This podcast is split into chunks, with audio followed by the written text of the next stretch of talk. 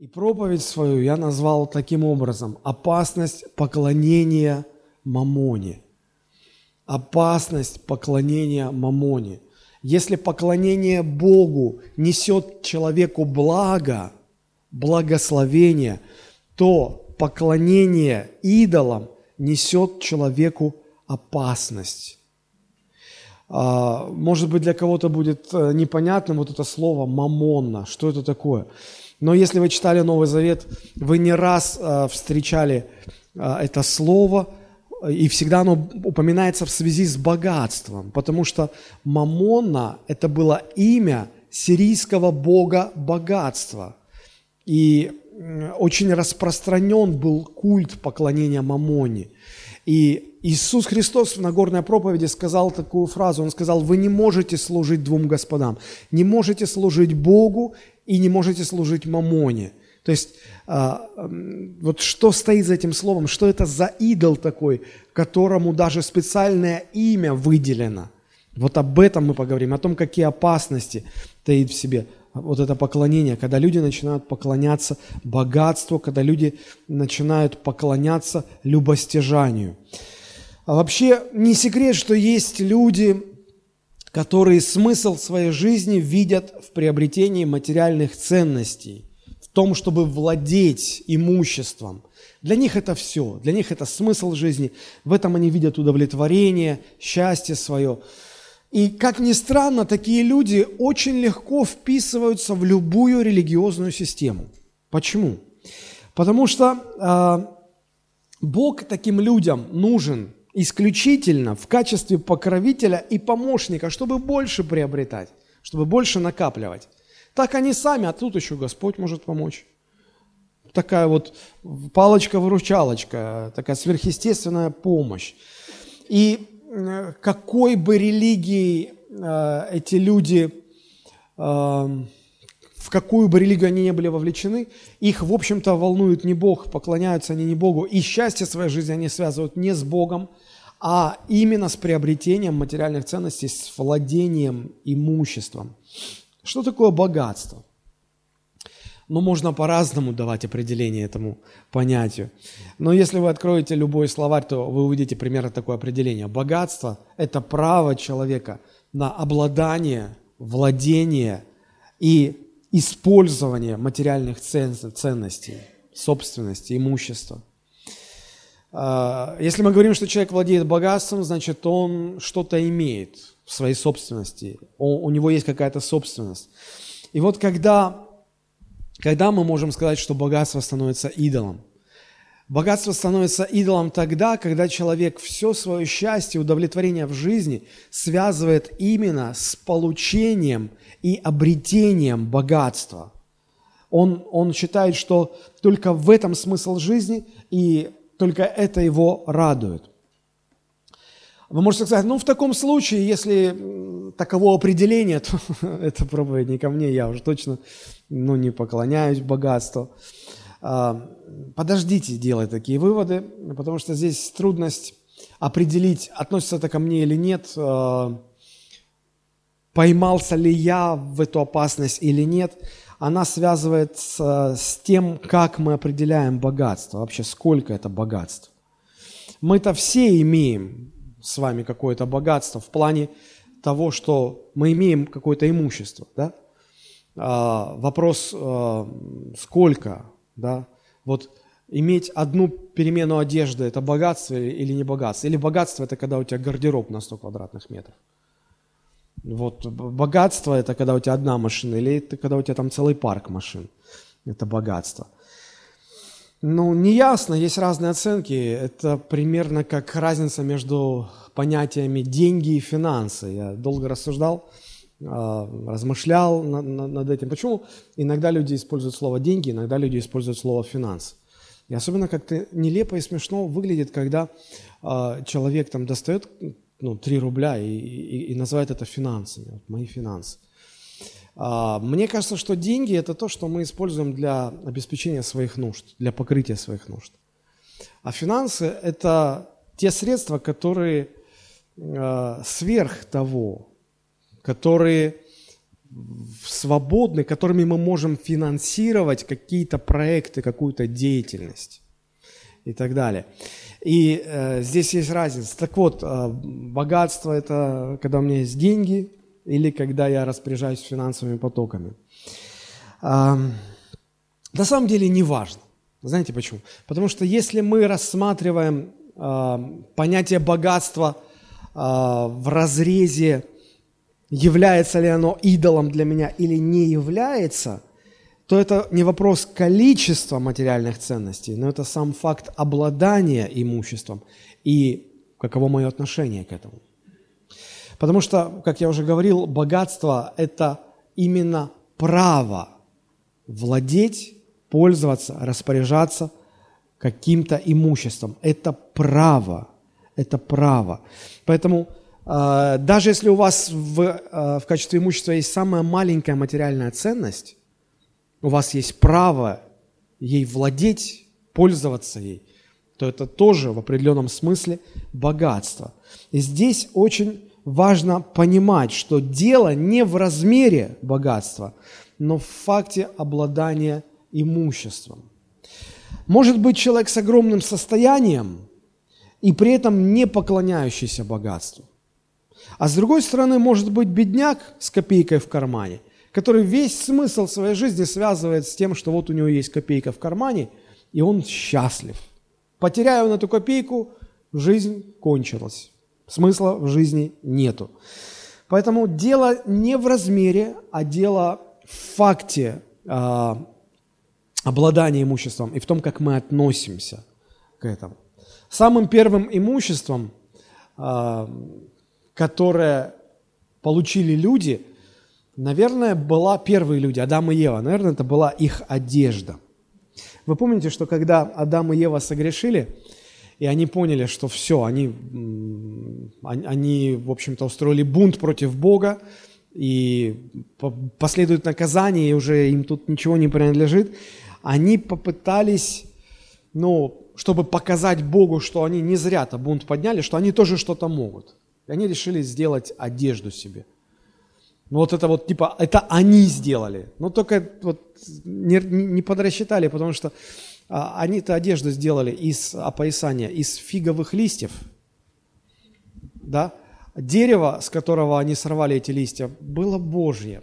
Вот, вот ну, никак от этого не уйти. И даже тот факт, что у них хватило ума сделать какие-то, это тоже способность была Божия. Поэтому как ни крути, человек сам по себе без Бога, ну, ничего не может сделать. Основная проблема людей, вот в изучаемой нами теме сегодня заключается в том, что человек присваивает себе то, что в действительности принадлежит Богу как мы это видим у первых людей. И человек, присваивая себе Божью собственность, называя это своим богатством, использует его как средство утверждения самого себя. Потому что сорвав эти листочки, сделав эту одежду, они хотели показать, что мы тоже сами с усами, мы тоже что-то можем сделать. И с тех пор так и повелось. Люди очень часто используют богатство для того, чтобы утверждать свою значимость, утверждать самих себя. Ну, таково отношение грешного человеческого сердца к имуществу, к богатству, к материальным ценностям. И когда Бог вводил израильский народ в землю обетованную, Он им обещал и говорил, что вы когда придете туда, вы получите дома, которые не строили, вы в них будете жить. Вы будете пользоваться виноградниками, которые вы не разводили. У вас много всего будет. Вы все это получите. И Бог предостерегал и говорил, вот когда это будет, берегитесь, есть очень большая опасность. Давайте мы прочитаем, как об этом сказано. В книге Второзакония, 8 глава, мы прочитаем с 12 по 18 стихи. Второзаконие 8, 12 и ниже. А, когда будешь есть и насыщаться, и построишь хорошие дома, и будешь жить в них, и когда у тебя будет много крупного и мелкого скота, и будет много серебра и золота, и всего у тебя будет много. Посмотрите, как Господь говорит. Он говорит, если у тебя будет много, это, это не вопрос даже, будет или не будет. Будет. Когда у тебя будет, а оно будет, всего у тебя будет много, то, вот то смотри, опасность есть, то смотри, чтобы не надмилось сердце твое, и не забыл ты Господа, Бога твоего, который вывел тебя из земли египетской, из дома рабства, который провел тебя по пустыне великой и страшной, где змеи, василийские, скорпионы, места сухие, на которых нет воды, который источил для тебя источники воды из скалы гранитной, питал тебя в пустыне манною, которой не знали отцы твои, дабы смирить тебя, испытать тебя, чтобы впоследствии сделать тебе добро. Берегись, чтобы ты не сказал в сердце твоем, «Моя сила и крепость руки моей приобрели мне богатство сие» но чтобы помнил Господа, Бога твоего, ибо Он дает тебе силу приобретать богатство. Он дает тебе силу приобретать богатство, дабы исполнить, как ныне завет свой, который Он клятвою утвердил отцам твоим. Смотрите, Бог уже приготовил большое-большое имущество своему народу. Он хотел это передать людям. И вот давая или передавая это имущество в дар своему народу, Бог предостерегает и говорит, послушай, здесь есть опасность. В чем опасность? В том, что может надмиться сердце. Что значит надмиться? В, другом переводе современном написано, чтобы не возгордился ты. Опасность в том, что человек может возгордиться – Друзья, нам нужно понять, что факт обладания имуществом оказывает на человеческое сердце определенное конкретное влияние. В чем заключается это влияние? Человек обязательно будет склонен использовать это богатство, обладание этим имуществом для того, чтобы утверждать самого себя, чтобы утверждать свою значимость, чтобы себе и другим показывать, вот это я, это благодаря мне, это я такой умный, это я такой великий, это я такой значимый. Я утрирую немного, но тем не менее, мне кажется, смысл вы понимаете. Поймите, как только к вам приходит много имущества, знайте, есть опасность. Оно будет влиять на ваше сердце, оно будет провоцировать ваше сердце. Такой простой пример вам приведу. Кто из вас смотрел фильм «Иван Васильевич меняет профессию»? Классика советского кинематографа. Помните, там э, Савелий Крамаров играл, э, значит, этого, кого, писаря, да? И помните, когда там решался вопрос, отдать Кемскую волость, не отдавать Кемскую волость, а, то там этот вот товарищ Жулик, фамилия которого слишком известна, чтобы ее называть, я даже и не помню. И он спер орден у посла, помните? А потом, когда заварушка началась, и значит, он выкинул этот орден, и он каким-то образом падает на шею этого героя Крамарова. Да? И тот такой, пока, пока орден не упал, косой такой, простой был, а потом орден упал, и он так раз сразу. О, только серебро попало в карман, и уже, и сегодня люди такие, только что-то сверху упало на шее, все, ты уже важный, ты уже солидный такой, Богатство имеет такое свойство, таким образом влиять на человека. Только-только появились какие-то деньги, сразу нос задрал, сразу важно такой стал, сразу стал, а, я то заплачу, там, то да, это не проблема, все такое важное, такое, ну, как будто все проблемы сразу ты можешь решить. Поэтому Бог, зная о таком искушении, предупреждает, смотри, берегись. Помни, не своей силой, нет твоей заслуги. Вспомни, кем ты был. Вспомни, кем ты был. Кем ты был? Рабом. У раба вообще никакого имущества нет. Более того, ты сам имущество своего господина. Что у тебя было? Да ничего не было. Абсолютно. Поэтому, когда будешь пользоваться всем этим, держи это всегда в голове. Пусть эта мысль всегда тебя отрезвляет. И если посмотреть на место, которое мы прочитали, когда Господь говорит, смотри, чтобы не надмилось сердце твое, Он говорит, что э, помни Господа Бога твоего, который, смотрите, который вывел тебя из пустыни, да, смотрите, Бог вывел тебя из рабства, потом Он что делал? Дальше мы читаем. Он вел тебя по пустыне, и дальше Бог дал тебе землю обетованную и все, что в ней. Вот три момента. Бог подчеркивает э, внимание, э, акцентирует на этом внимание людей и говорит, послушай, ты сам бы не вышел из рабства. ну ты сам бы не освободился. Помни, это Бог тебя освободил от рабства. Потом вы пошли в пустыню. Вы 40 лет ходили по пустыне. Никогда не приходило в голову, что если бы израильтяне сами подняли там бунт, взбунтовались против египетского фараона, свой Майдан устроили, сами вышли, ну, может быть, и вышли бы, да, но, но 40 лет ходить по пустыне, два с половиной миллиона людей, ну, ну никогда не выживешь. И Бог говорит, послушай, это Бог тебя водил, это Бог там тебе воду давал, это Бог там тебя кормил. Ты бы никогда не выжил сам. И Он тебя довел до земли обетованной. Он ввел тебя в землю обетованную. И Он прогнал все народы от твоего лица. И все их имущество стало твоим. Где твоя заслуга? Ты раб в прошлом. Нет никакой заслуги. Поэтому помни об этом. Это очень и очень важно, потому что иначе ты попадаешь в опасность. Вы скажете, ну, может, мнимая опасность. Ну, какая же мнимая?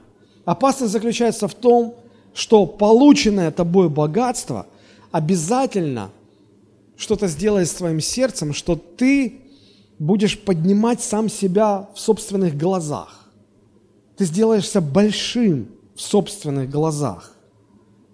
Я помню, разговаривал с одним человеком, который э, работал на государственной работе, перебивался с хлеба на воду, а потом как-то, как-то вот его в бизнес потянуло, стало получаться. И он мне говорил, Олег, ты не поверишь, вот первые деньги приходят, и тебя так звездить начинает. Казалось бы, ну, с точки зрения бизнеса, там, ну, это, это, это совсем мало. Но для отдельного человека это много – а, и, и говорит, вроде так как бы и нечем. С одной стороны, умом понимаю, что ну, ну, что, ну ни, ничего, ни, ни, оснований-то нету. Но с другой стороны, ты уже нос задираешь, тебе уже так кажется, ты такой уже важный. Вот в этом-то и угроза. Вот в этом-то и угроза. И вот смотрите, на основании этого отрывка Писания я могу сделать вот такой вывод. Бог хочет благословлять свой народ в том числе материально хочет благословлять. Но Бог знает, что давая нам материальные блага, это связано с опасностью. С опасностью, что человек начнет на себя смотреть по-другому, благодаря этому богатству. Человек начнет возвышать себя, человек начнет надмеваться. Я могу сказать, что некоторым людям Бог не дает материальных благ, больше материальных благ, только по той простой причине, что они не понимают эту опасность и обязательно попадутся в эту ловушку. Написано, что Бог, от Него исходит всякий дар добрый и совершенный. Все, что дает Бог, это добро. И многие люди, люди рассуждают так, ну да пусть Бог даст мне большую зарплату, ну хотя бы зарплату увеличить, чтобы мне ну, ну, ну не питаться уже этими дошираками. Ну это же добро, пусть он сделает это добро. Вам никогда не приходило в голову, что если Бог даст человеку богатство, и в результате этого богатства развратит его сердце – то это будет большее зло, чем то зло, когда ты питаешься только доширак. Тут есть над чем подумать. Тут есть над чем подумать. И э, как ни крути, но люди только-только чего-то вот лишнего у них появляется, они начинают уже, уже начинается что-то происходить, начинает что-то происходить внутри, в сердце. И проблема не в количестве, проблема в самом факте – вот сегодня мы подробно рассмотрим, в чем заключается опасность поклонения богатству, что делать, чтобы избежать этой опасности, как не попадать в эту ловушку, как правильно относиться к материальным ценностям. И основной наш отрывок мы возьмем из, для изучения. Это первое послание к Тимофею, 6 глава, с 6 по 11 стихи. А, мы будем постоянно возвращаться в этот отрывок. Прочитаю, 6, 6 глава, 6 стиха. «Великое приобретение – быть благочестивым и довольным, ибо мы ничего не принесли в мир, явно, что ничего не можем вынести из него. Имея пропитание и одежду, будем довольны этим. А желающие обогащаться впадают в искушение и в сеть, и во многие безрассудные и вредные похоти, которые погружают людей в бедствие и пагубу. Ибо корень всех зол есть сребролюбие, которому, предавшись, некоторые уклонились от веры и сами себя подвергли многим скорбям. Ты же, человек Божий, убегай сего, а преуспевай в правде, благочестии, вере, любви, терпении, кротости. Проблема здесь вот в чем. Когда апостол Павел пишет эти слова, он обращает их к верующим, к людям в церкви. И проблема-то этих людей, к которым он обращается, заключается в том, что эти люди, придя в церковь, они не освободились от Бога, которому они до того поклонялись. И имя этому Богу Мамон или э, любостяжание.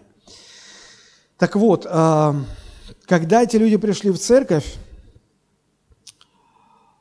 они поменяли религию, они поменяли ритуалы, но они не поменяли Бога.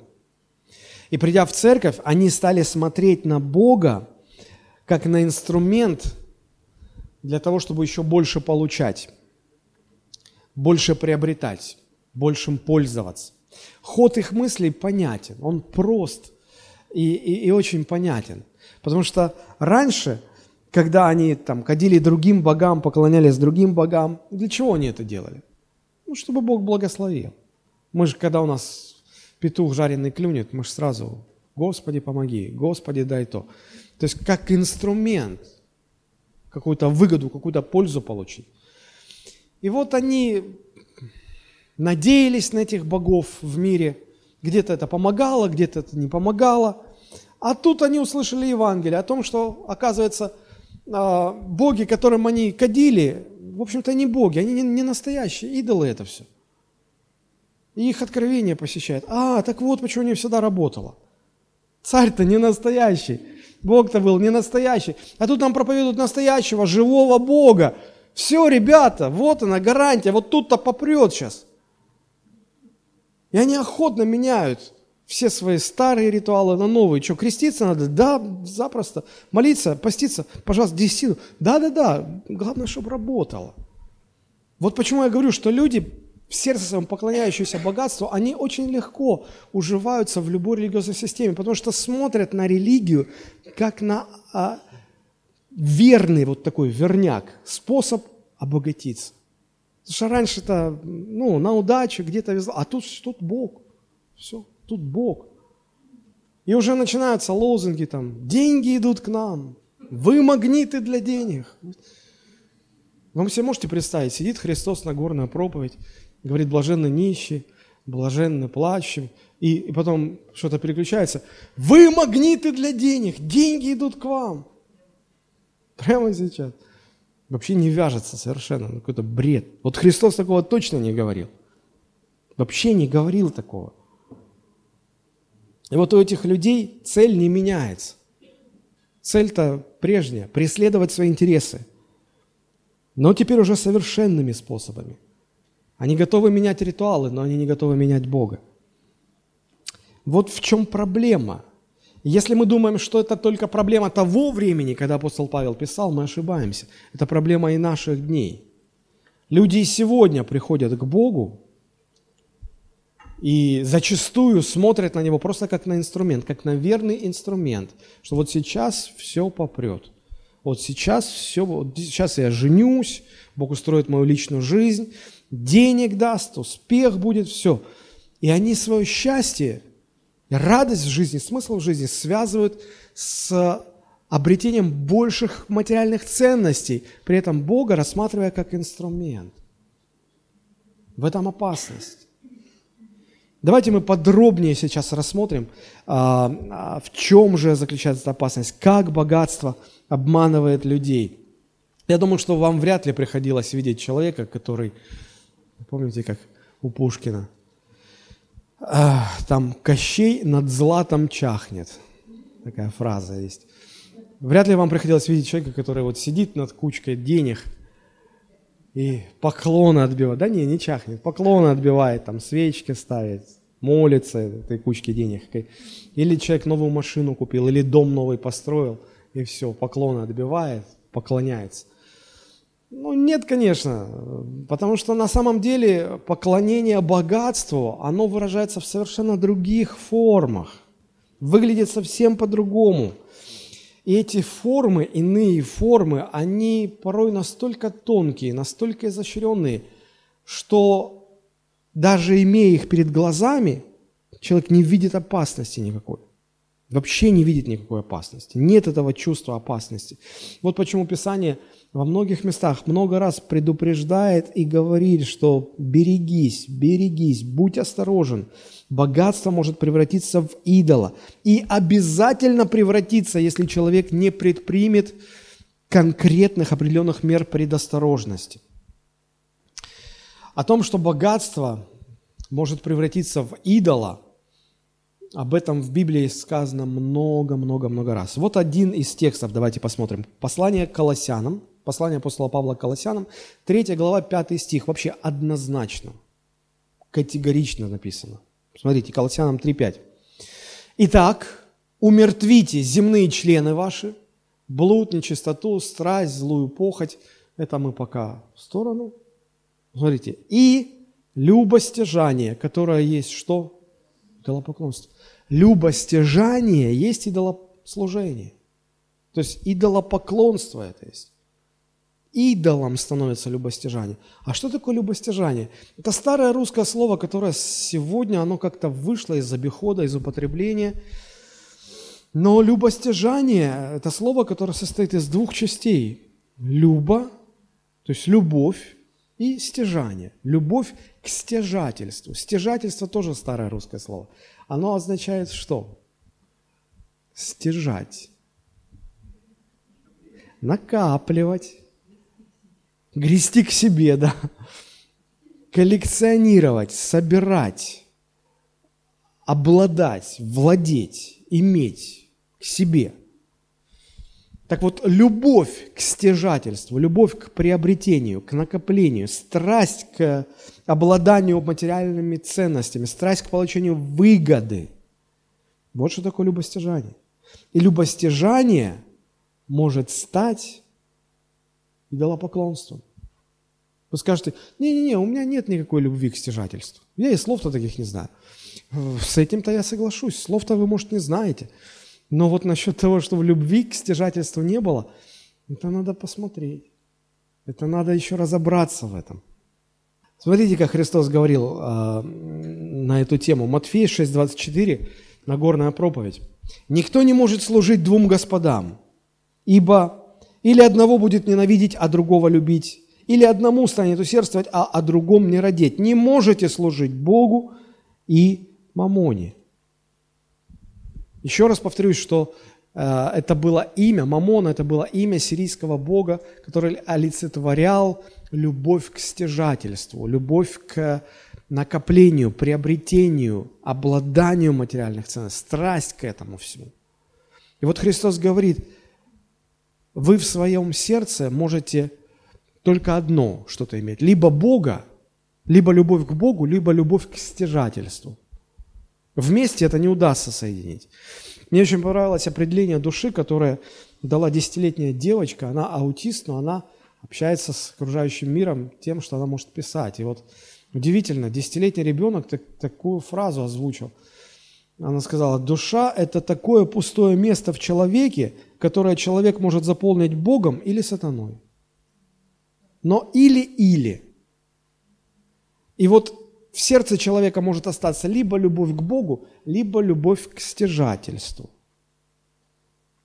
И то, и другое не может быть сразу. И вот сколько бы у вас не было имущества в своем отношении к нему, вы можете зайти настолько далеко, что потеряете Бога, и останется внутри вас только любостяжание, только страсть к накоплению, страсть к приобретению – ну вот, например, в современном обществе уже признано психологами, есть такая болезнь. А, ну вот людей называют шопоголики. Вот они не могут, им нужно вот постоянно что-то покупать. Чаще всего женщины, среди них это распространено. Вот у нее уже есть десятка-два шапок, или что там, шляпок, как правильно это назвать, да, и они еще, им хочется – и уже Жен... Ну, извечная же проблема женщин, да? Э, некуда повесить и нечего одеть. Вот. И когда уже муж говорит, слушай, ну у тебя вот это, ну вот это, ну вот это. Она говорит, да ты не понимаешь, это я купила не для того, чтобы носить, а для того, чтобы купить. Страсть есть. Хочется накапливать, хочется собирать, хочется коллекционировать. И уже плохо, когда уже, когда неделю ты ничего нового не купил, уже ломки начинаются. А вы говорите, нет любостяжания. Поэтому Христос и предупреждает, берегись, берегись. Мы тут можем опять скатиться в, в ошибку, в ту же самую, думать, да нет, как богатство может стать идолом, когда у меня богатства тогда нет. Да речь не про размер, речь про сам факт обладания и вашего отношения к тому, чем вы обладаете. Когда люди начинают рассуждать, да какой там, у меня и машины-то нет, как я могу, и квартира съемная, денег особо нет. Но при всем при этом вы можете поклоняться Э, идолу богатства. Дело не в размерах. Дело не в размерах. Библия рассказывает нам о многих э, богатых людях. В Библии э, упоминается ну, немалое количество богатых, очень богатых людей. Ну, например, Иов. Он был очень богатым человеком своего времени. Наверное, одним из самых богатых на то время человеком. И не поклонялся богатству. Авраам был очень состоятельным человеком и тоже избежал этой опасности поклонения богатству. Давид, царь, был богатым человеком и не поклонялся, не имел в себе любостяжания. Ну и мы можем много-много перечислять. А вот Иуда не был богатым. Иуда Искариот, он не был богатым, но он купился, он продался за, за 30 серебряников, за 30 монет. Потому что внутри была эта любовь к стяжанию. Он бухгалтером был у Христа, он ящик носил, в который опускали пожертвования, и он потихонечку оттуда тащил, тащил. Ну, может, в детстве марки собирал или еще что-то. А тут деньги. Деньги как-то интереснее собирать. И вот тянет, тянет. Знаете, у людей иногда есть страсть к накопительству. Может быть, я ошибаюсь, но мне кажется, это одна из форм любостяжания, когда человек хочет что-то собирать кто-то машины собирает, кто-то из интернета фильмы качает. Зачем ты столько их никогда не посмотришь, за всю свою жизнь не хватит. Альбомы, там, гигабайты музыки, ты никогда ее не прослушаешь. Что было? Вот хочется, вот страсть такая, каждый день что-то скачивать, закрома. Есть люди такие, которые ну, на черный день запасаются, у них там кладовки, консервы, там закрутки. Спрашивают, а зачем? Ну как? Ну, а вдруг война, а вдруг еще что-то, соль, спички, гречка. Особенно у нас это так вот, ну, тут можно понять, тут у нас каждые полгода объявляют кризис, и бабушки там закупают э, гречку сотнями килограммов, потом говорят, не-не, кризис, мы передумали или ошиблись. Она, а что мне делать с этой гречкой, я за всю жизнь съем. А зачем купила? Что было сердцу спокойнее. Правда же? Сердцу спокойнее.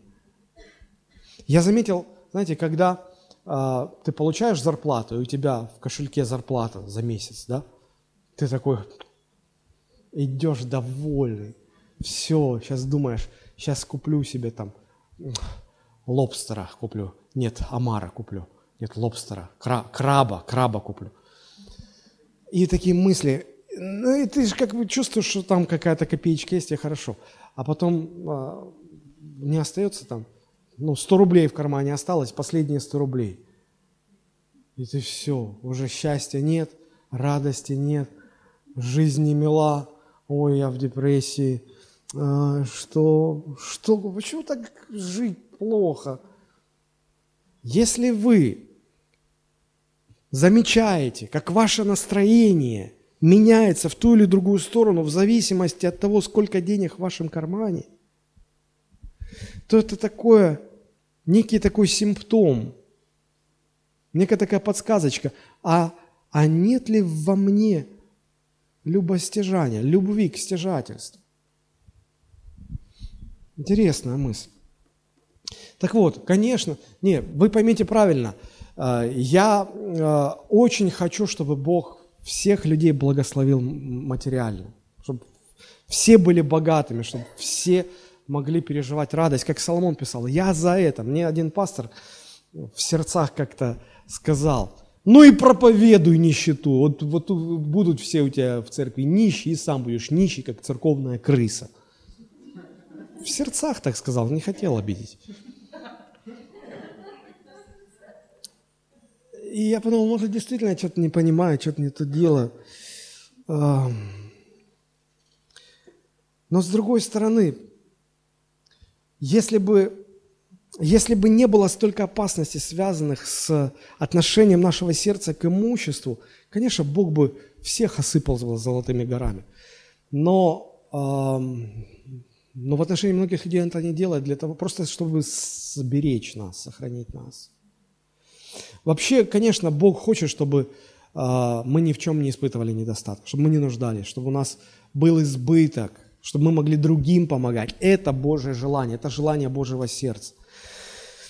Ну и, и сам Христос-то, в общем-то, не был бедным. Да? Некоторые пытаются нарисовать Христа таким нищим, из бедной семьи.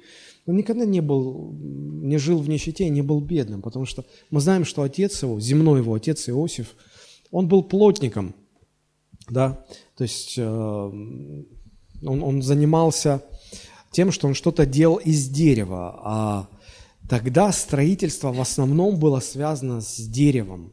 И то время, вот в которое жил Христос, ну, а, то время для строительного бизнеса, ну, это все равно, что а, все равно, что вот, вот для Сочи время перед Олимпиадой для строительных магазинов, там вот, когда все строят, все продается это, да, потому это был, этот бизнес был на подъеме.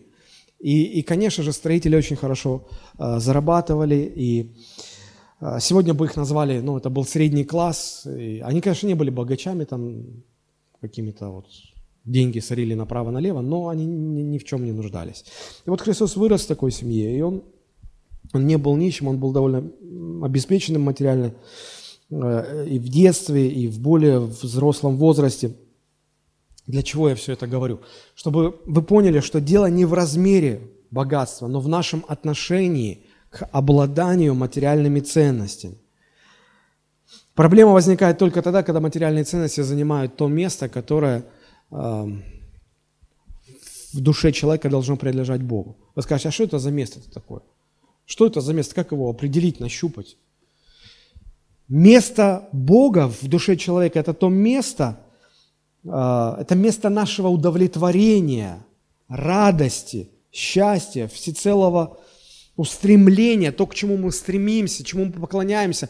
Поклоняемся настолько, что это начинает руководить вообще всей нашей жизнью, определять наши поступки, с чем мы связываем себя, саму свою суть, смысл своей жизни, свое максимальное счастье. Вот что на этом месте. Если это Господь, значит мы поклоняемся Богу. Если там что-то другое, мы идолопоклонники – вот в чем дело. И самые хорошие вещи могут стать идолами.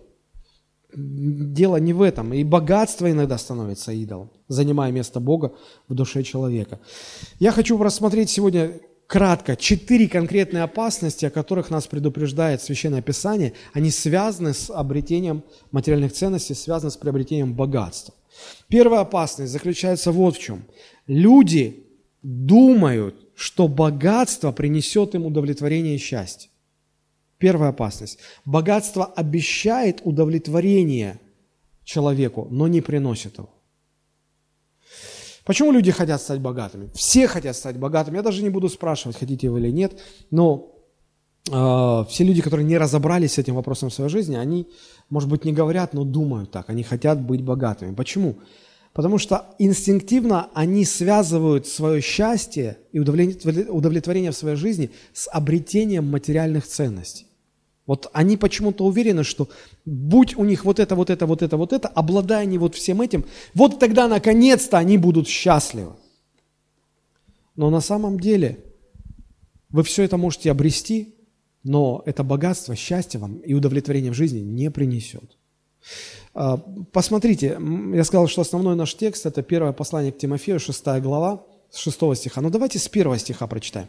Вообще, а, давайте, раз мы говорим, что с 6 основное, где сказано «великое приобретение, быть благочестивым и довольным», кому это написано в первую очередь? Если мы прочитаем с первого стиха 6 главу, мы увидим адресат, точно адресат, кому обращается прежде всего апостол Павел. И смотрите, что написано. Первый, второй стих. «Рабы, под игом находящиеся». Вот к кому обращается Павел в первую очередь. Это к рабам сказано. Рабы, под игом находящиеся, должны почитать Господ своих достойными всякой чести, дабы не было хулы на имя Божие и учения. Те, которые имеют господами верных, то есть верующих, не должны обращаться с ними небрежно, потому что они братья во Христе. Но тем более должны служить им, что они верны и возлюблены и благодетельствуют им. Учи этому и увещевай. Посмотрите, в чем было дело-то. Рабы Тогда было рабство. Были господа, были рабы. И вот рабы, которые стали христианами, у хозяина, который тоже стал христианином. Смотрите, хозяин христианин и рабы тоже христиане. И вот в этой ситуации рабы стали задумываться. Я христианин, мой хозяин христианин. А не должен ли мой хозяин вообще дать мне свободу? И еще и поделиться своим им, имуществом. Чтобы и у меня было тоже, чтобы мне не быть рабом. Такие коммунистические настроения. Вы скажете, да сейчас такого нет. Ага. Угу. Город Сочи – это город, куда приезжают круглый год, ну, особенно летом, а, братья и сестры со всего света. Есть те, которые переезжают. И допустим, в церкви есть человек, который, ну, так сложилось, так получилось, у него две или три квартиры. И вот те, которые приехали, братья и сестры, они узнают, как, у тебя две квартиры? А нам жить негде. А у тебя две квартиры? Чему ты ведешь? Да не, ни к чему, просто, ну, мы же братья. У некоторых людей братство заканчивается там, где уже нечего брать. А пока есть что брать, мы же братья. И, и начинается такое. И потом обижаются, из церкви уходят. Как это? А почему вы? А как же так? А мы же братья. А почему? Вы же должны... За... И казалось бы, вот такие странные идеи. Надо вот все, все это как бы и, и знаете, что самое интересное? Появляются такие горе-проповедники, которые говорят, да-да-да, и, и, и, и рабов так вдохновляют, э, подпитывают в них эти настроения. Говорят, действительно, да, вы теперь стали христианами, все, сейчас пойдет, попрет сейчас все. Давайте, в конце концов, скажите своему господину, слушай, ты, да ты не господин, ты вообще мне брат во Христе. И потом апостол Павел говорит, подожди, подожди, подожди. Те, которые имеют господами верующих, не обращайтесь с ними небрежно, только потому что они тоже братья во Христе. Не надо понебратства. Вы поймите, что вы рабы, а они господа. А разве Христос не принес идеи коммунистического равенства и братства? Нет, Христос не, не был коммунистом. Но как же так? Они же братья. Нет, но вы еще более усердно должны им служить. Потому что они верные, возлюбленные. Павел, ты за рабство? Мы, Бог, что за рабство? Удивительно, что апостол Павел вот совершенно не поддерживает такие настроения пролетарские. И говорит, послушайте, вы не о том думаете. А почему апостол Павел так говорит? Он хотел им объяснить, сказать, послушайте, ваше счастье и удовлетворение в жизни совершенно не зависит от вашего статуса – и от вашего имущества. В статусе раба ли вы или в статусе господина, много у вас денег или мало, или вообще нет, от этого ваше удовлетворение и счастье в жизни не зависит. Они слушали это и говорили, вот дурак, еще как зависит. Же они же смотрели, вот так господа живут, а вот так мы рабы живем, а вот так господа живут, а мы вот так. И что, вы сказать, разницы нет? Да нет, разница есть. Но просто пойми, ты почему стремишься стать свободным? Ты почему стремишься иметь столько, сколько у тебя у твоего господина? Потому что ты с этим связываешь свое счастье. Ты думаешь, что вот будь у тебя все это, вот тогда заживешь, вот тогда будешь счастлив. Нет, это не зависит от этого. Оно не зависит. Проблема, почему вы не удовлетворены и несчастливы сейчас не в том, что у вас нет имущества, не в том, что вы не свободны, а рабы. Удивительно, что это сказано рабам. Мы как-то это могли бы понять, если бы это было бы сказано среднему классу, типа, да ладно вам замахиваться на олигархов-то, но есть у вас там дом, машина какая-никакая. Как один пастор сказал, у нас была машина Ford Escort, старенький такой, мы ее называли Хвори Скорбь. Созвучно так, но более точно описывает суть вещей. Мы ездили на ней долго-долго. Ну, потому что как-то в церквах принято считать, что когда пастор ездит на плохой машине, это нормально. А когда, а когда хорошая машина, о, а откуда он деньги взял? Пока я 15 лет ездил на э, своей хвори скорбь, все, никто не интересовался. А, а, а когда 4 года назад у меня появилась хорошая машина, а откуда у пастора деньги? Наверное, вот он из церкви все взял. Ой, если бы я взял из церкви, то даже не хватило бы на, на хвори скорбь. Это точно. Но, но так бывает. Почему? Потому что люди связывают свое счастье с тем, что вот если они будут иметь богатство, у них будет счастье. Но это на самом деле не так. Это, на самом деле это не так. Оно не даст удовлетворения. Посмотрите, 3, 5 стихи дальше. «Кто учит иному, и не следует здравым словам Господа нашего Иисуса Христа и учению о благочестии, тот горд, ничего не знает, но заражен страстью к состязаниям, словопрениям, от которых происходит зависть, распри, злоречие, лукавые подозрения, пустые споры между людьми поврежденного ума, чуждыми истины, которые думают, будто благочестие служит для прибытка. Они считают, в другом переводе, в современном, знаете, как написано? Они смотрят на религию, как на источник дохода. Они и религиозными стали только для того, чтобы...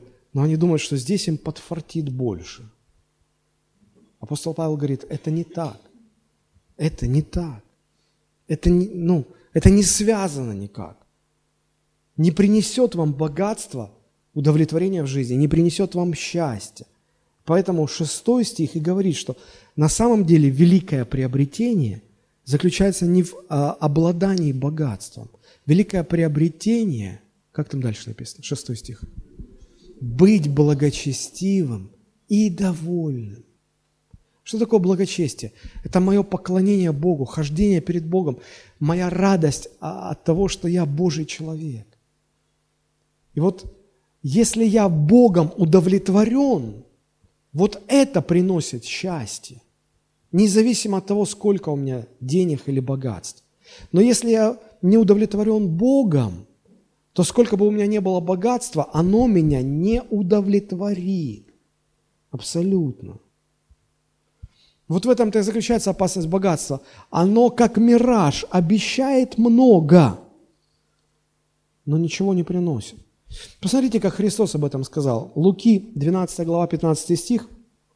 Однажды к нему подошел один а, молодой человек ко Христу и говорит, а, «А, Господь, у нас отец умер, и мы имущество делим, а брат мой мухлюет. Скажи брату моему, чтобы он честно разделил со мной имущество.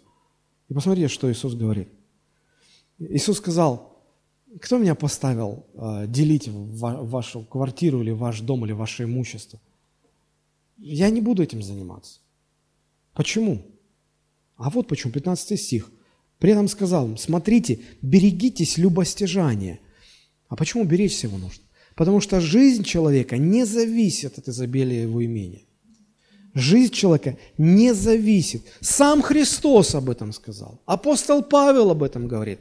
В других местах Писания об этом говорит. Соломон говорит. Посмотрите, э, мы читали Екклесиаста, пятую главу. А вот в этой же пятой главе, восьмой 9 э, стих, смотрите, что написано. «Кто любит серебро, тот не насытится серебром. И кто любит богатство, тому нет пользы от того». Вот тут нет пользы. А нам кажется, что оно, как богатство принесет пользу, счастье принесет. Не принесет. Не принесет. И Христос говорит, жизнь человека не, заби, не зависит от изобилия твоего имущества. А нам так трудно с этим согласиться, потому что мы живем в мире, в котором везде, со всех сторон все кричат «зависит, зависит, зависит, зависит от изобилия имения». Поэтому все и стремятся к обогащению. Поэтому все политические, экономические теории, учения, они пропитаны этой идеей. Материальные блага приносят удовлетворение и счастье. Люди плохие и злые, потому что у них мало. Будет больше, они будут лучше. Нет. В том-то и дело, что нет. Христос говорил обратное. Но очень многие люди подвержены этому обману, и, к сожалению, христианский мир тоже подвержен этому обману. Богатство не способно удовлетворить человека, принести ему счастье, подобно тому, как морская вода не способна утолить жажду человека. Она просто не создана для этого. Так и богатство не создано, чтобы сделать человека счастливым. Потому что, знаете, люди, которые Эм, ну, оказываются вот в открытом море там, или терпят кораблекрушение, и хочется пить, и, казалось бы, люди, которые не знают вот этой особенности, казалось, да, проблем-то с водой нет. Вот она, вода. Проблема в том, что она соленая. Да ладно, какая разница, что я... Вода же, напьюсь. Но нужно понимать, что в соленую воду пить нельзя, ты умрешь от этого. Потому что чем больше ты пьешь соленую воду, тем больше хочется пить. Жажда не, приходит, не удовлетворяется.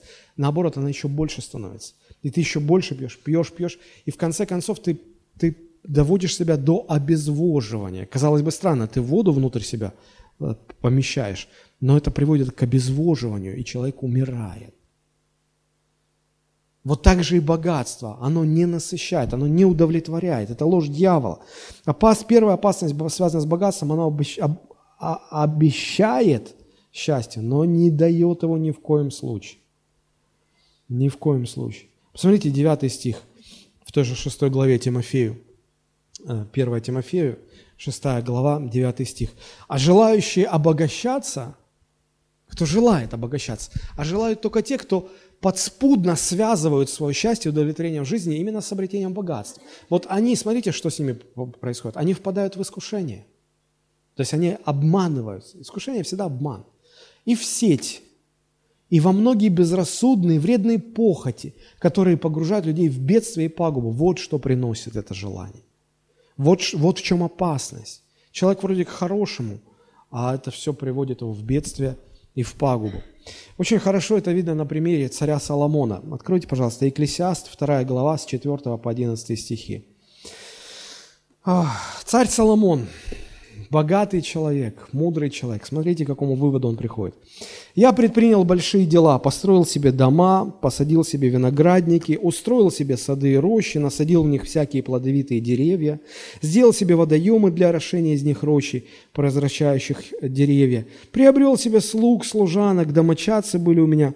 Также крупного и мелкого скота было у меня больше, нежели у всех, бывших прежде меня в Иерусалиме. Собрал себе серебра и золота и драгоценностей от царей и областей, завел у себя певцов и певиц, услаждения сынов человеческих, разные музыкальные орудия, и сделался я великим и богатым больше всех, бывших прежде в меня в Иерусалиме, и мудрость моя пребывала со мною. Чего бы глаза мои не пожелали, я не отказывал им и не возбранял сердцу моему никакому, никакого веселья, потому что сердце мое радовалось во всех трудах моих, и это было моей долей от всех трудов моих. Вот описание того, чего все мы хотим.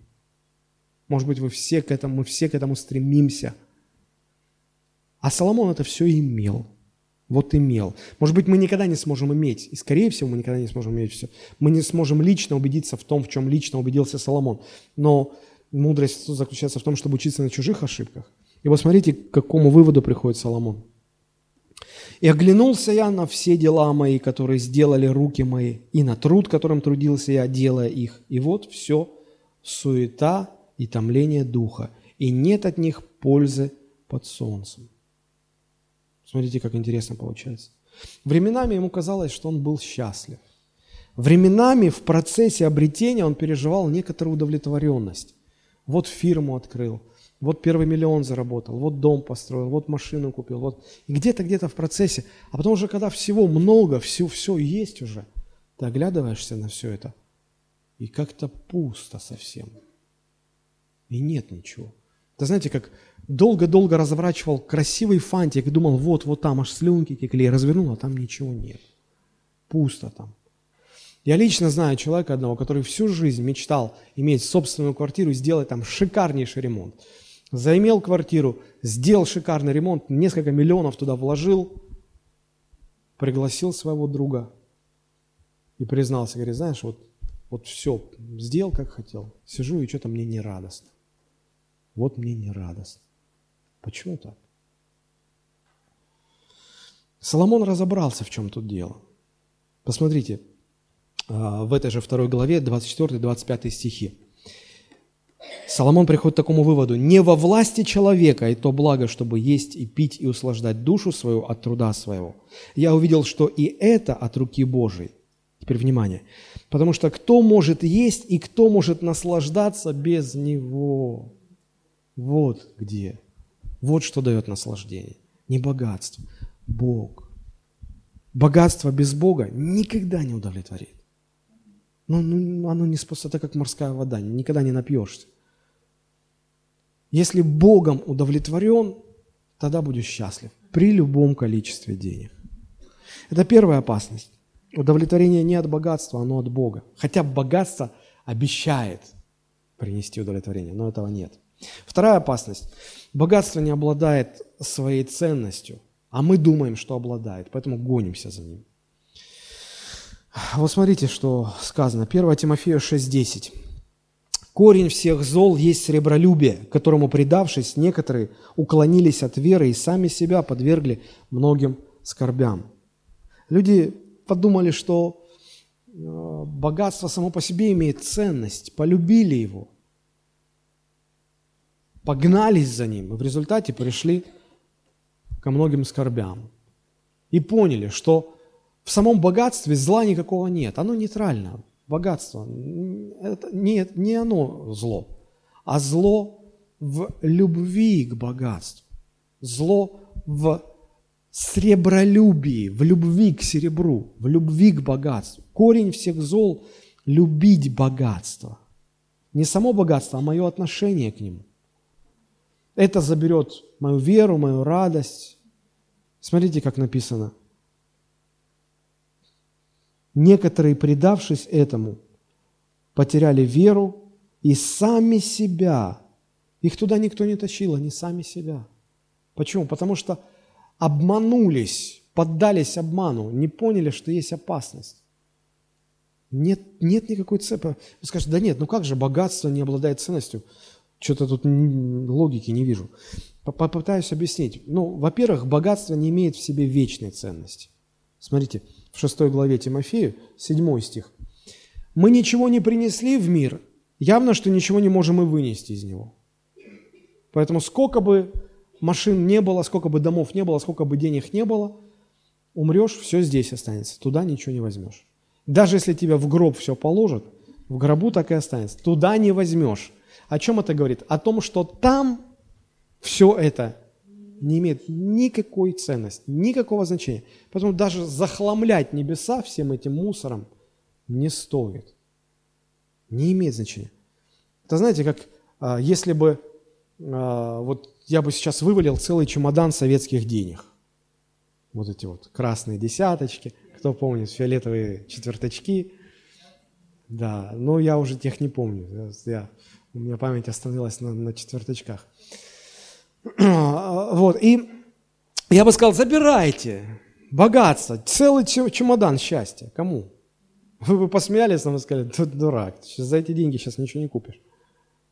Друзья, если мы вот так же не относимся и к материальным ценностям, пока живем на земле,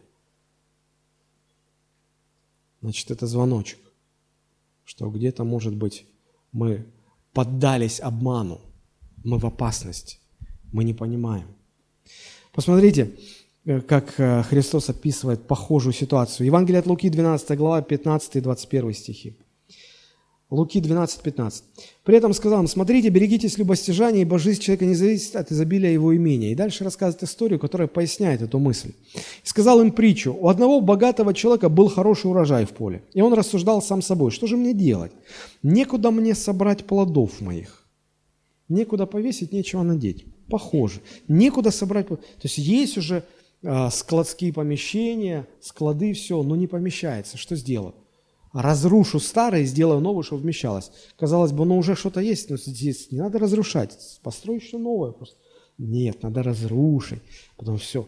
И вот э, и сказал, вот что сделал, сломаю житницы мои, построю больше, и соберу туда весь хлеб мой, все добро мое. Вот здесь плохого, может быть, ничего нет, но вот дальше что, смотрите, и скажу душе моей, ты уже сам с собой разговариваешь. Душа, много добра лежит у тебя на многие годы, покойся, будь спокоен, успокойся. Все. Вот, богатство есть. Оно тебе покой принесет. Ешь, пей, веселись, радуйся. Вот, вот же богатство, вот оно сейчас принесет радость. Не приносит. И смотрите, что Христос говорит. Но Бог сказал ему, безумный, в оригинале написано дурак. Дурак, в эту ночь душу твою возьмут у тебя. Кому же достанется то, что ты заготовил? Тебе точно не достанется. Так бывает с тем, кто собирает сокровища для себя – они в Бога богатеют. Так бывает с теми, кто видит свое счастье в обретении имущества. Они видят свое удовлетворение, они находят свое удовлетворение в Боге. Вот в чем дело. Это первое, богатство не имеет в себе вечной ценности. Второе, богатство не является наивысшей ценностью даже здесь, на земле, не является. Оно очень нестабильно. Посмотрите, притча 23 глава, 4-5 стих. «Не заботься о том, чтобы нажить богатство, Оставь такие мысли твои. Как интересно. Обращаюсь ко всем, кто хочет стать богатым. Библия говорит, Библия говорит, не заботься о том, не желай, чтобы нажить богатство, не заботься. Даже мысли такие оставь. Хочешь быть богат? Мысли даже оставь. Почему? А вот посмотрите почему. Устремишь глаза твои на богатство – а его уже нет. Потому что оно сделает себе крылья и как орел улетит к небу. Богатство обладает способностью делать крылья, делать ноги, делать нас дураками. Оно очень нестабильно. Сегодня ты богатый, завтра ты никто. И так бывает. В том, э, наряду с этим Новый Завет нам говорит о том, что духовные ценности – вечные ценности, они э, гораздо ценнее, чем материальные ценности. А, апостол Петр говорит о, о драгоценной вере, которая, если она испытана, то она оказывается драгоценнее золота. Очищена, драгоценнее. Вера драгоценнее золота. Ну и э, я думаю, что вы наверняка слышали в своей жизни такие изречения о том, что за деньги можно купить шикарную кровать, но никогда не купишь сладкий сон. За деньги можно купить лучшую еду, но никогда не купишь аппетит. За деньги можно купить проститутку, но никогда не купишь любовь. За деньги можно чего-то купить, но кто может наслаждаться без него? Никто. Вот это вторая опасность. Видеть в богатстве ценность и гнаться за ним. Третья опасность. Пытаться возвышать себя богатством. Как только человеку приходит богатство, первое, что он попытается, это будет его искушение. Попытаться возвеличить себя своим богатством.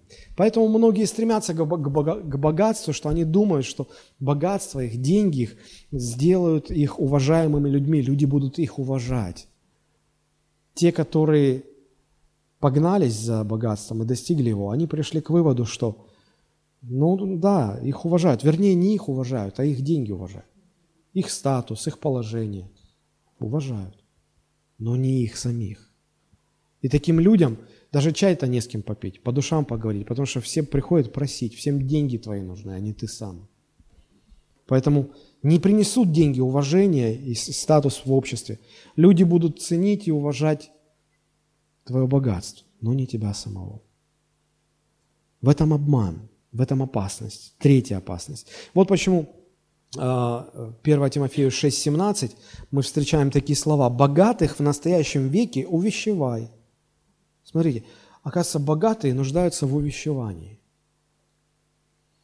Только стал богатым, сразу тебе нужно увещевание. Вот сразу. Почему? Потому что есть опасность. В чем увещевание заключается? Чтобы они не высоко думали о себе, потому что будет это искушение высоко думать о себе. Из-за того, что карманы набиты, будет искушение думать высоко о себе. И вот увещевай, чтобы они не высоко думали о себе и уповали не на богатство неверное, оно неверное. На него нельзя положиться, оно неверно, пообещает и не даст. Но на Бога живого, дающего нам все обильно для наслаждения. Вот третья опасность. Четвертая опасность. Получив богатство, человек начинает уповать на богатство вместо того, чтобы уповать на Бога. Еще раз прочитаю этот 17 стих. «Богатых в настоящем веке увещеваю, чтобы они высоко думали о себе и уповали не на богатство неверно, но на Бога, не на богатство уповать. Как этот богатый фермер большой урожай получил. Построю житницы, построю, соберу и скажу душе моей, душа, у тебя много э, имущества, все, успокойся, радуйся, пей, ешь, наслаждайся. Ты стал уповать на богатство, а надо уповать на Бога. Потому что богатство может уйти. И оно точно ничего не даст. Не даст безопасность. Некоторые люди так рассуждают, да ладно вам все эти религиозные бредни свои, рассказывайте кому-то другому. Я знаю вот что. В трудные времена денег дашь, все, они тебя спасут.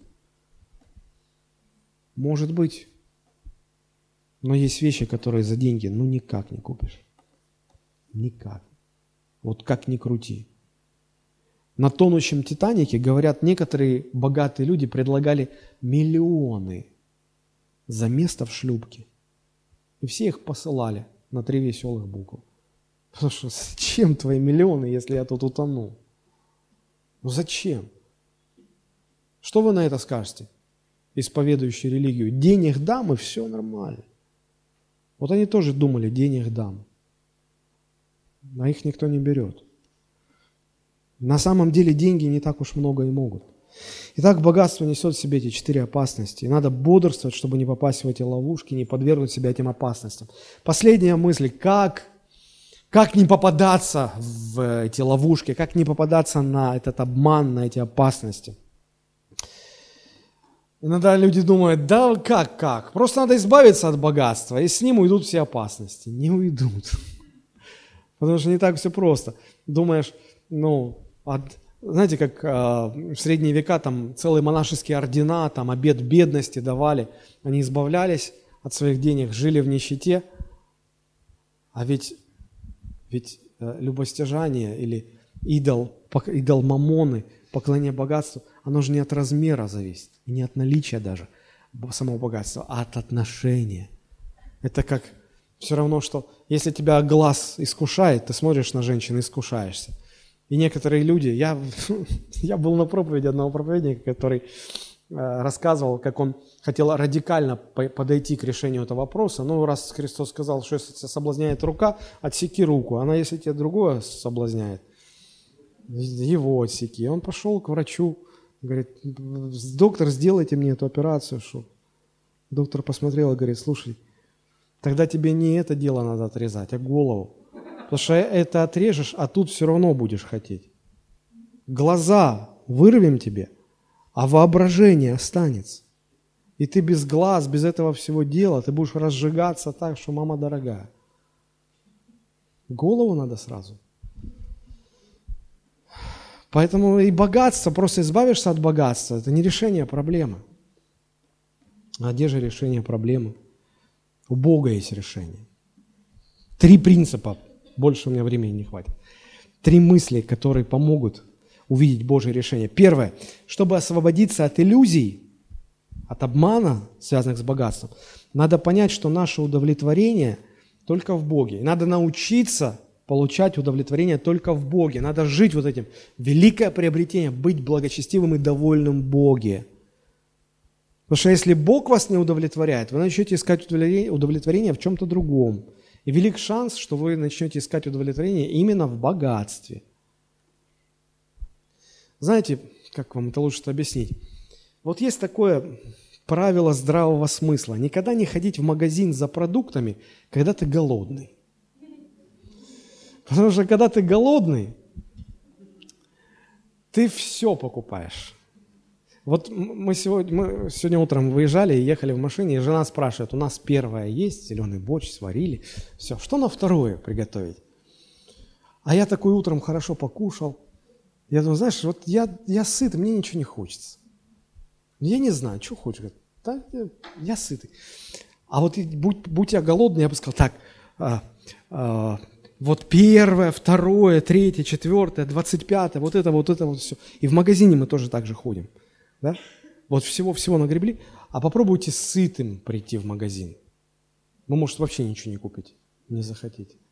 Да? Точно так же, если человек не насытился Богом, он начнет вот это, вот это, вот это, вот надо, да, богатство, вот это все надо. Оно... Нет.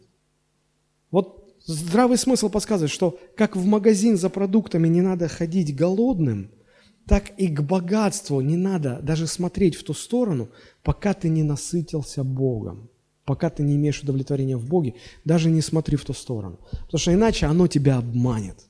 Обманет, как обманывает тебя голод в магазине, когда голодный покупаешь продукт. Вот этот первый принцип.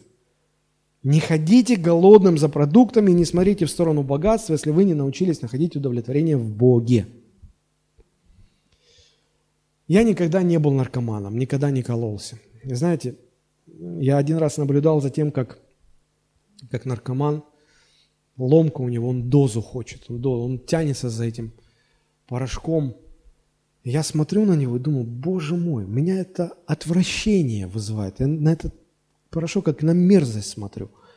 А он тянется, как будто в этом вот все счастье его жизни. Он тянется. И ты на это смотришь, думаешь, бедный человек, чем ты находишь удовлетворение? Ну уже удовлетворяйся чем-то, что на самом деле насыщает тебя. И вот апостол Павел, смотря на людей, он тоже испытывает такое чувство, говорит, слушайте, да ну, ну великое приобретение – это быть благочестивым и быть довольным в Боге. А вы тянетесь вообще за непонятно чем. Я когда-то в детстве смотрел фильм «Курьер», если кто-то помнит. И там главный герой этого фильма – у него друг был, и вот он такой, а он романтик был такой, странный парень был.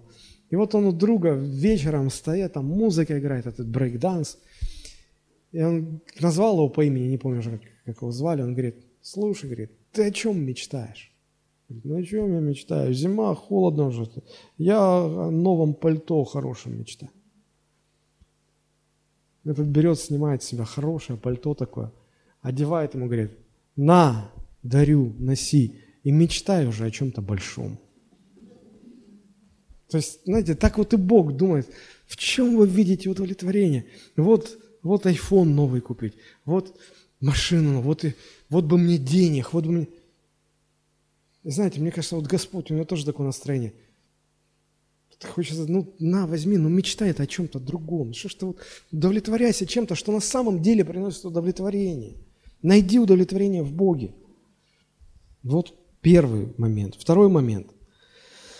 Как мы уже прочитали, Тимофея, 1 Тимофея 6,17, «Богатых в настоящем веке увещеваю, чтобы они не высоко думали о себе и уповали не на богатство неверно, но на Бога живого». Нам нужно научиться уповать на Бога живого.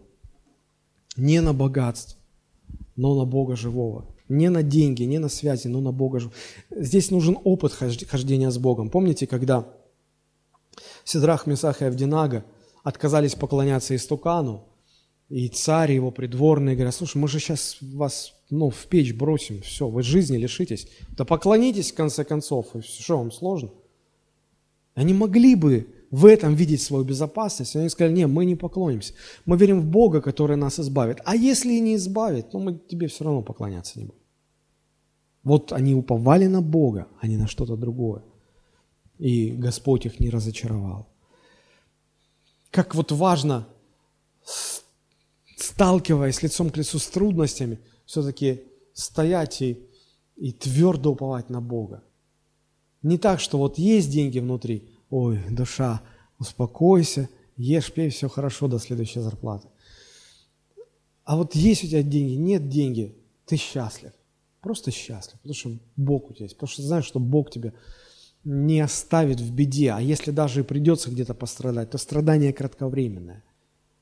Вот, что, вот как не хватает сегодня этой церкви современной. И третий момент. Живите вечными ценностями. Первое, удовлетворяйтесь в Боге, уповайте на Него. И последнее, живите вечными ценностями. А что делать с материальными? Приобретайте на них вечные ценности. Посмотрите, мы в 17 стихе прочитали, что богатых нужно увещевать, и дальше им тоже, 18 стих продолжение, чтобы они, богатые эти, да, благодетельствовали, богатели добрыми делами, были щедры и общительны, собирая себе сокровища, доброе основание для будущего, чтобы достигнуть вечной жизни. Обменивайте свое материальное, материальные ценности на духовные ценности. Помните, как Иисус говорил про то, чтобы использовать богатство неправедное для обретения богатства праведного, то есть а, богатство земное для обретения вечных ценностей. Вообще Бог нам для того и дает богатство земное с целью, чтобы мы с помощью этого земного богатства обретали ценности небесные. Знаете, мы как родители, имея детей, иногда хотим, чтобы вот у детей все было, чтобы они в лучшую одежду одевались, лучшими игрушками игрались, ну, кушали хорошо, чтобы там кружки всякие, там интересы, отпуски и так далее, поездки. Мы столько денег вкладываем в детей. Они при этом вырастают и становятся безбожниками. Казалось бы, а и, и что? Помогли эти деньги? А может быть, надо было, помимо всего прочего необходимого, как-то как вкладывать в них вечные, вечные ценности? Может, не надо было столько игрушек покупать? Может, нужно было больше сидеть с ними и Библию читать? Может, не надо было им этот iPhone покупать, чтобы они в нем не зависали, а, а разговаривать с ними о Боге? Может, не нужен им этот большой телевизор, чтобы они из него не вылазили? А книжек им побольше накупили. Они же читать-то не уже разучились. И получается, что мы, мы тратим деньги не на те цели. Знаете, особенно в советские времена часто были такие преступления, за которые в тюрьму сажали. Э, формулировка была такая – нецелевое использование средств. Когда там бюджет выделил такую-то сумму, и нужно было вот на это – а он на это директор. Да не, не себе, просто ну, на другое. Другую дырку закрыл, а его посадили за это. Не, не целевое использование средств. Мне кажется, многие христиане сегодня виновны. Бог дает ценности, а мы не целевое использование средств. Мы не туда. Вот, по-моему, есть над чем задуматься. Вы скажете, а куда тогда их? Да есть столько возможностей, чтобы, используя свои материальные средство обретать вечные ценности, жить вечными ценностями. Поэтому, чтобы были щедрые, общительные, богатели добрыми делами. Вот что важно, вот что важно. Можно было бы дальше продолжать, но у нас, к сожалению, нет времени. Давайте мы на этом остановимся. Мы рассмотрели четыре основных опасности, связанных с обретением богатства, с, э, с любовью к богатству. И мы увидели три принципа, как не попасться в эти опасности, как не быть обманутым богатством. Я думаю, что есть над чем порассуждать. Давайте мы помолимся, и у нас еще будет вечеря сегодня.